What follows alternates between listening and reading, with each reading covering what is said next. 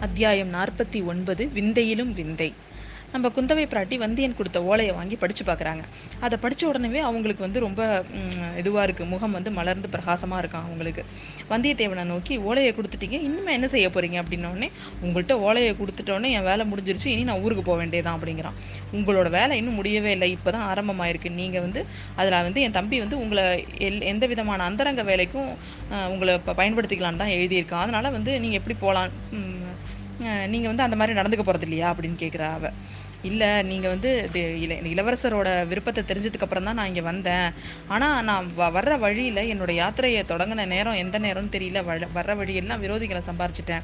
இவ்வளோ விரோதிகளை சம்பாரிச்சதுக்கப்புறம் நாலாபுரத்துலேருந்து என்ன வேணாலும் நடக்கலாம். இந்த சூழ்நிலையில் நீங்கள் சொல்கிறத என்னால் நிறைவேற்ற முடியுமான்னு எனக்கு தெரியல. அதனால தான் எனக்கு தயக்கமாக இருக்குது அப்படின்னு சொல்கிறான் அப்படியா யார் யாரெல்லாம் உங்களை விரோதிங்க? இப்போ என்ன வித எந்த விதமான விரோதிகள் நீங்கள் சம்பாரிச்சுக்கிட்டீங்க அப்படின்னு கேட்குறா அவள் பழுவேட்டரையர் வந்து ஃபஸ்ட்டே என்னை வந்து வேட்டையாடி பிடிக்க நாலாபுரமும் ஆட்களை அனுப்பிட்டாரு.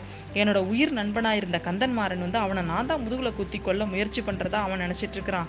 ஆழ்வார்க்கடியான்கிற ஒரு வீர வைஷ்ணவ வேஷதாரி ஒருத்தனும் என்னை தொடர்ந்து வந்துக்கிட்டே இருக்கான். இது மட்டும் இல்லாமல் பழுவூர் இளையராணி நந்தினி தேவி கூட என் மேலே ஒரு மந்திரவாதியை ஏவி விட்டுருக்கா.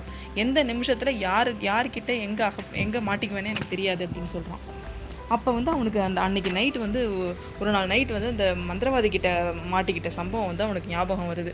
அந்த ப ஆற்றுல விழுந்து எழுந்தான் இல்லையா? சுழலெல்லாம் மாட்டி தப்பிச்சு மேலே ஏறி வந்தான்ல.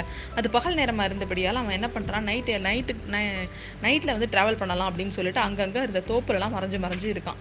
அது வரைக்கும் கொஞ்சம் நேரம் தூங்கலாமே அப்படின்னு சொல்லிட்டு என்ன பண்ணுறான் போய் ஒரு மண்டபம் ஒன்று ஒரு பழைய மண்டபமாக அந்த இடத்துல ஒரு ஒரு தோப்பில் இருக்கிற மண்டபத்தில் போய் அவன் அசந்து தூங்கிடுறான். தூங்கக்குள்ளே பார்த்தீங்கன்னா ரொம்ப இருட்டாயிடுது. இருட்டாயிட்டு கண்ணை முழிச்சு பார்க்குறான் அப்போ வந்து அந்த நம்ம நந்தினி தேவியோட இதில் இருக் இருக்கக்குள்ளே ஆந்த சத்தம் போட்டுச்சுல்ல? அதே மாதிரி ஆந்த சத்திர ஓசம் சத்தம் கேட்குது பார்த்தா வாச அந்த மண்டபத்தை நோக்கி யாரோ வர்ற மாதிரி இருக்கு. இவன் போய் ஒரு தூணுக்கு பின்னாடி போய் ஒளிஞ்சுக்கிறான். ஆனாலும் பார்த்தீங்கன்னா வந்தவன் நேராக வந்து அந்த தூண் கிட்ட தான் வரான் அந்த வந்தவனோட முகம் இப்போ வந்து நிலா வெளிச்சத்தில் நல்லா தெரியுது. அவன் யார் அப்படின்னு பார்த்தீங்கன்னா நம்ம நந்தினி தேவியோட இருந்த அந்த மந்திரவாதி தான்.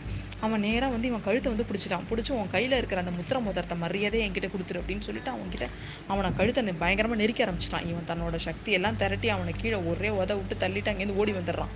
இவன் ஓடி ரொம்ப தூரம் ஓடி வந்து தான் திரும்பி பார்க்குறான். அவனை யாரும் துரத்தலன்னு தெரிஞ்சதுக்கு அப்புறம் தான் கொஞ்சம் ரிலாக்ஸ் ஆகுறான். அதெல்லாம் நினச்சி பார்த்தாலே அவனுக்கு ரொம்ப பயங்கரமாக இருக்கு. அவன்கிட்டேருந்து திரும்பி தப்பிச்சு வந்ததே.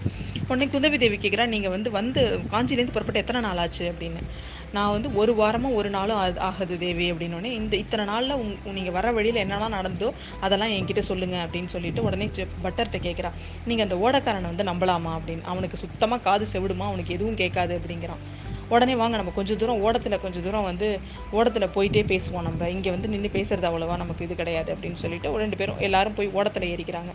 அவனுக்கு பயங்கர happy ஆகிடுது ரொம்ப நாளாகவே அவனுக்கு குந்தவை பிராட்டியை பார்க்கணும்னு ரொம்ப ஆசை எல்லாரும் சொல்கிறதுனால அவங்களோட வந்து அந்த கப்பலில் ஒன்றா ட்ராவல் பண்ணுறதுன்னா அவனுக்கு செம்ம ரொம்ப ஓடத்தில் அதுவும் சின்ன ஓடத்தில் அவனுக்கு ரொம்ப சந்தோஷமாயிட்டு. எவ்வளோ முடியுமோ அவ்வளோ தூரம் நல்ல கதையை வந்து எலாபரேட் பண்ணி சொல்லணும் அப்படின்னு சொல்லிட்டு முடிவு பண்ணிட்டு ஒன்று ஒன்றா சொல்கிறான் அவளும் எல்லாத்தையும் கேட்டுகிட்டே வரா அதுவும் இந்த கடம்பூர் சம்புவராயர் மாளிகையில் நடந்த விஷயத்தெல்லாம் நல்லா எலாபரேட் பண்ணி அவன் சொல்கிறான் இவங்க எல்லாம் சொல்லி முடிச்சதுக்கப்புறம் படகு திரும்பவும் நம்மளோட நந்தவனத்துக்கிட்டே வந்துடுது அங்கே வந்ததுக்கப்புறம் வந்து அவன் பழையாறைக்குள்ளே எப்படி நுழைஞ்சான் அப்படிங்கிற கதையை சொல்கிறான் இந்த மாதிரி சுற்றி சுற்றி அந்த மந்திரவாதிட்டேந்தெல்லாம் தப்பிச்சு பழையாறையோட பழையாறைக்கு எல்லையில் இருந்த அரசலாற்று கரையில் வந்து உட்காந்துருக்கான் அந்த நேரம் பார்த்து பார்த்தீங்கன்னா இந்த பழையாறைக்கு வர்றதுக்காக நாடக கோஷ்டி வந்து இறங்குது. அந்த நாடக கோஷ்டியில் கம்சன் வேஷம் போட்டிருக்கவனுக்கு மட்டும் மரத்தால் ஆனால் முகமூடி இருக்கிறத பார்த்துக்கிட்டான். உடனே என்ன பண்ணுறான் போய் அவங்கள சீண்ட ஆரம்பிச்சிடுறான் இவன். அந்த ஹம்சனுக்கு வந்து நடிக்கவே தெரியல. அவன் உண்மையாகவே கொஞ்சம் வந்து அவனுக்கு அவ்வளோவா நடிக்க வரல. அவனுக்கு நடிக்கவே தெரியலன்னு அவனை பரிகாசம் பண்ணி அவனை அவனை விட இவன் நல்லா நடிச்சு காமிக்கவும் அந்த நாடக கோஷ்டி இவனை கூப்பிட்டுக்கிட்டு அவன் கோச்சிக்கிட்டு போயிடுறான். அதனால் அப்படி தான் இவனுக்கு வந்து அந்த கம்சன் வேஷம் கிடச்சிருக்கும். அந்த மாதிரி தான் அந்த பழையாறைக்குள்ளே நான் வந்தேன். அதுக்கப்புறம் பழையாறையில் நாடகம் முடிஞ்ச உடனே என்கிட்ட ஆதித்த கரிகாலன் சொன்ன மாதிரியே சிவபட்டரை போய் வடதளி கோவிலில் பார்த்தேன். அவர் தான் வந்து உங்ககிட்ட முன்னாடியே வந்து இன்ஃபார்ம் பண்ணிட்டு என்னை இன்னைக்கு கு- ஒரு குகையில வந்து ஒழிச்சு வச்சிருந்தாரு. அதுக்கப்புறம் இன்னைக்கு கூட்டிட்டு வந்தாரு அப்படின்னு சொல்றான் அவன். பரவாயில்ல ஏதோ ஒரு நல்ல நேரம் இருக்கிறதுனால தான் நீங்க வந்து என்ன இந்த மாதிரி பார்க்குற மாதிரி ஆயிட்டு. ஆனா இப்போ நீங்க பார்த்த ஆபத்தெல்லாம் ரொம்ப சாதாரணங்கிற மாதிரி ரொம்ப பெரிய ஆபத்து வர மாதிரி ஒரு வேலையை தான் இப்போ நான் உங்களுக்கு கொடுக்க போறேன் அப்படின்றா. அப்படியா என்ன வேலை அது அப்படின்னு உடனே உடனே எடுத்து ஒரு அங்க நந்தவனத்துக்குள்ள கூட்டிட்டு போறா. நந்தவனத்துல ஒரு வசந்த மண்டபம் அப்படின்ற ஒரு இடம் இருக்கு. அந்த வசந்த மண்டபத்துல உட்காந்துக்கிட்டு அவன் என்ன பண்றான்னா ஒரு ஓலை ஒன்று எழுதி எழுதுறா.